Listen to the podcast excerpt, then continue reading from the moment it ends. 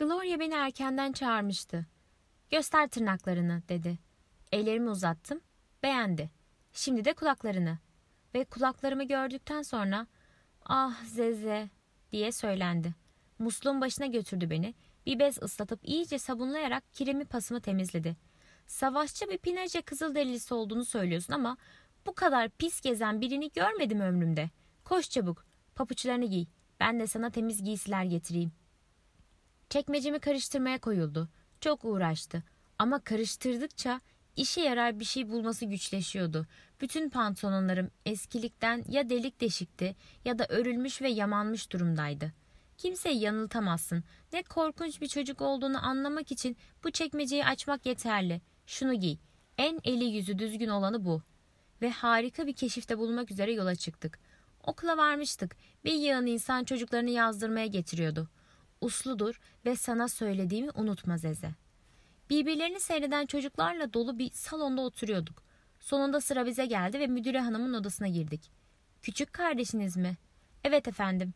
Annem kentte çalıştığı için gelemedi. Kadın bana dikkatle baktı. Gözlerini çok iri ve kapkara gösteren kocaman gözlükleri vardı. İşin gülünç yanı erkek gibi bıyıklı oluşuydu. Bu yüzden müdürü olmuştu herhalde. Çok küçük değil mi? Diye sordu ablama. Yaşına göre kavruk ama okuma biliyor. Kaç yaşındasın küçük? 26 Şubat'ta 6 yaşında olacağım efendim. Güzel. Fişini dolduracağız. Önce ana ve baba adı. Gloria babamın adını ve soyadını söyledi. Sıra anneme gelince yalnız şöyle dedi. Estefania de Vasconcelos. Dayanamadım ve sessiz durmam gerektiğini unuttum. Estefania Pinaje de Vasconcelos. Nasıl? Gloria kızarmıştı. Pinaje diye yineledim. Annem bir kızıl derili ailesindendir. Bununla göğsüm kabarıyordu. Çünkü okulda kızıl derili adı taşıyan tek çocuk ben olmalıydım. Sonra Gloria bir kağıt imzaladı ve hareketsiz, kararsız durdu. Başka bir şey var mı kızım? Okul giysisini sormak istiyordum. Babam işsiz, çok yoksuluz. Müdüre hanımın boyumu posumu incelemek için dönmemi söylemesi ve aynı anda yamaları görmesiyle bu sözler doğrulandı. Bir kağıdın üzerine bir numara yazdı kadın ve gidip Bayan Ölalia'yı görmemizi istedi. Bayan Ölalia da boyumun kısalığına pek şaştı.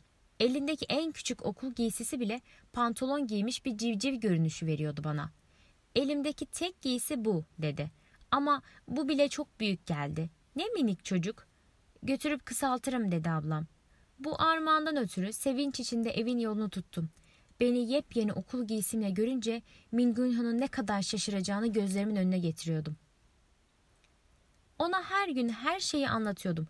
Neyin nasıl olduğunu, nasıl olmadığını. Büyük bir çan çalıyorlar ama kilise çanı kadar büyük değil. Anlıyorsun değil mi? Herkes avluya giriyor ve öğretmenin bulunduğu yeri arıyor. Öğretmen bizi dörder dörder sıraya diziyor. Koyunlar gibi sınıfa giriyoruz. Kapağı açılıp kapanan bir sıraya oturuyor. Elimizdekileri içine koyuyoruz. Öğretmen iyi bir Brezilyalı ve iyi bir yurtsever olmak için ülkemizin ulusal marşını öğrenmemiz gerektiğini söylediğinden yığınla marş öğrenmek zorundayım. Ulusal marş öğrendiğimde sana da söyleyeceğim tamam mı Mingünho? Ve yenilikler birbirini izledi. Kavgalar da. Her şeyin yepyeni olduğu bir dünyadaki keşifler. Küçük, bu çiçekle nereye gidiyorsun? Dedim. Çok şekerdi.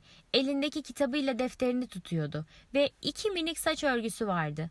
Öğretmenime götürüyorum dedi. Neden?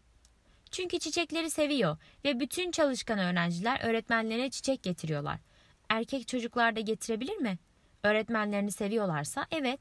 Ya demek öyle. Evet. Kimsenin öğretmenimiz Bayan Seseline payıma çiçek getirdiği yoktu. Çirkin olduğu için getirmiyorlardı herhalde. Gözünün üzerine o leke olmasa belki bu kadar çirkin görünmeyecekti. Ama paydos zili çalıp bahçeye çıktığımızda pastaneden kremalı börek almam için ara sıra bana para veren tek insandı o. Öbür sınıflara baktım. Her masanın üstündeki bardakta çiçek vardı. Bir tek bizim sınıftaki bardak boş duruyordu. Ama en büyük serüvenim şu oldu. Biliyor musun Mingünho? Bugün yarası oldum. Şu bana sözünü ettiğin gelip sizinle oturması gereken Luciano gibi mi? Hayır aptal. Bir arabanın arkasından yarasalık yaptım. Okulun önünden bir otomobilin geçmesini beklersin. Sonra koşup arkasındaki yedek tekerleğe yapışırsın. Ve gidersin arabayla. Harika bir şey.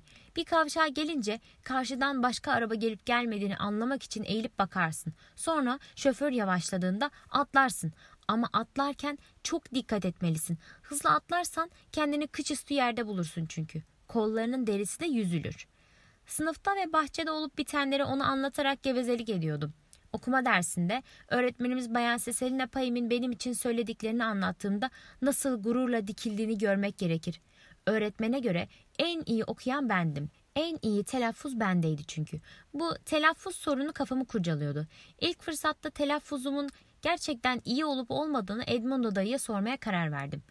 Biz yine yarası oluşuma dönelim. Daha iyi anlatabilmek için bunun senin dalına binmek kadar zevkli olduğunu söyleyebilirim. Ama benim dalıma bindiğinde tehlike yok.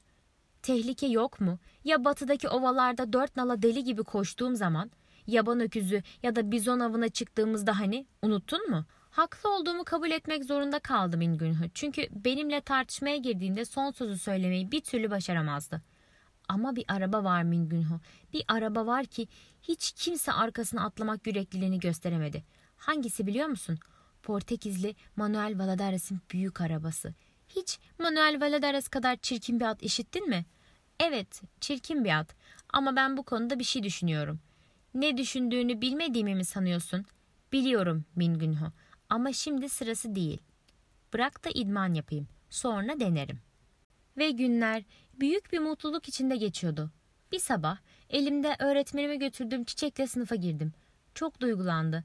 Bana bir centilmen olduğumu söyledi. Ne demek bu biliyor musun Mingünho? Centilmen çok iyi yetiştirilmiş erkeğe denir. Tıpkı bir prens gibi. Her geçen gün sınıftan biraz daha zevk alıyor ve daha çok çalışıyordum. Kimse okulda benden yakınmıyordu. Gloria küçük şeytanımı çekmeceye kilitlediğimi ve okulda başka bir çocuk olduğumu söylüyordu. Sence bu doğru mu Mingünho? Elbette doğru. Öyleyse sana anlatmaya karar verdiğim sırrı anlatmayacağım.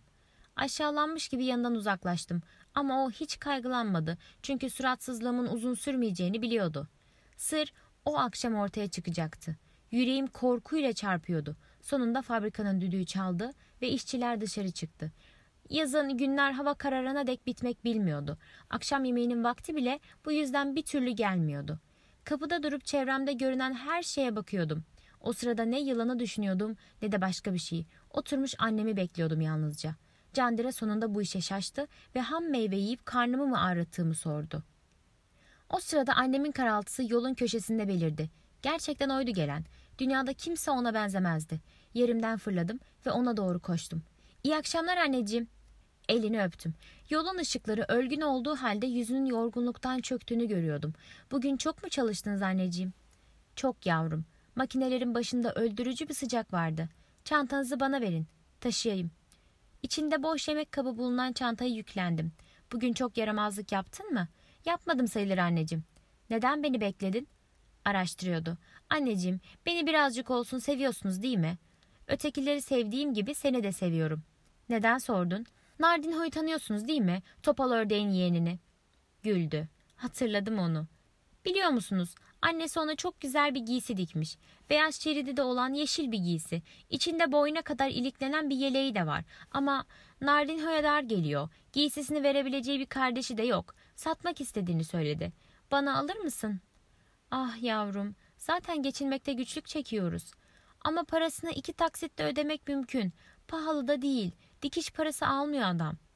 Elbiseci Jacob'un sözlerini yineliyordum. Annem sesini çıkarmıyordu. Anneciğim, sınıfımın en çalışkan çocuğuyum. Öğretmen başarı armağanı alacağımı söyledi. Siz de o giysiyi bana alın. Ne zamandır yeni bir giysim olmadı. Suskunluğu beni korkutmaya başlıyordu. Anlıyor musun anneciğim? Bunu alamazsam hiçbir zaman şair giysim olmayacak. Lala da elinde kalan ipek parçasından bana kocaman düğümlü bir boyun bağ yapacakmış. Peki yavrum, bir hafta boyunca geceleri de çalışıp sana o giysiyi alacağım. Elini öptüm ve yanağım eline dayalı eve kadar yürüdük. Böyle edindim şair giysimi. O kadar güzel olmuştum ki Edmond dayı resmimi çektirmeye götürdü. Okul, çiçek, çiçek, okul. Godofredo bizim sınıfa girene kadar işler yolunda gitti. Dersi yarıda kestiği için özür diledi ve Bayan Seselin'le payımla konuştu. Yalnızca bardaktaki çiçeği gösterdiğini biliyordum. Sonra arkasını döndü ve çıktı. Öğretmen üzgün bakışlarla beni süzdü. Dersin bitiminde de beni çağırdı.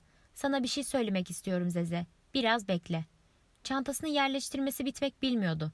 Benimle konuşmayı hiç istemediği ve biraz yüreklenmeye çalıştığı belliydi. Sonunda kararını verdi. Godofredo senin hakkında çok kötü bir şey anlattı Zeze. Doğru mu? Başımla evetledim. Çiçek konusunda mı? Doğrudur efendim. Nasıl yaptın?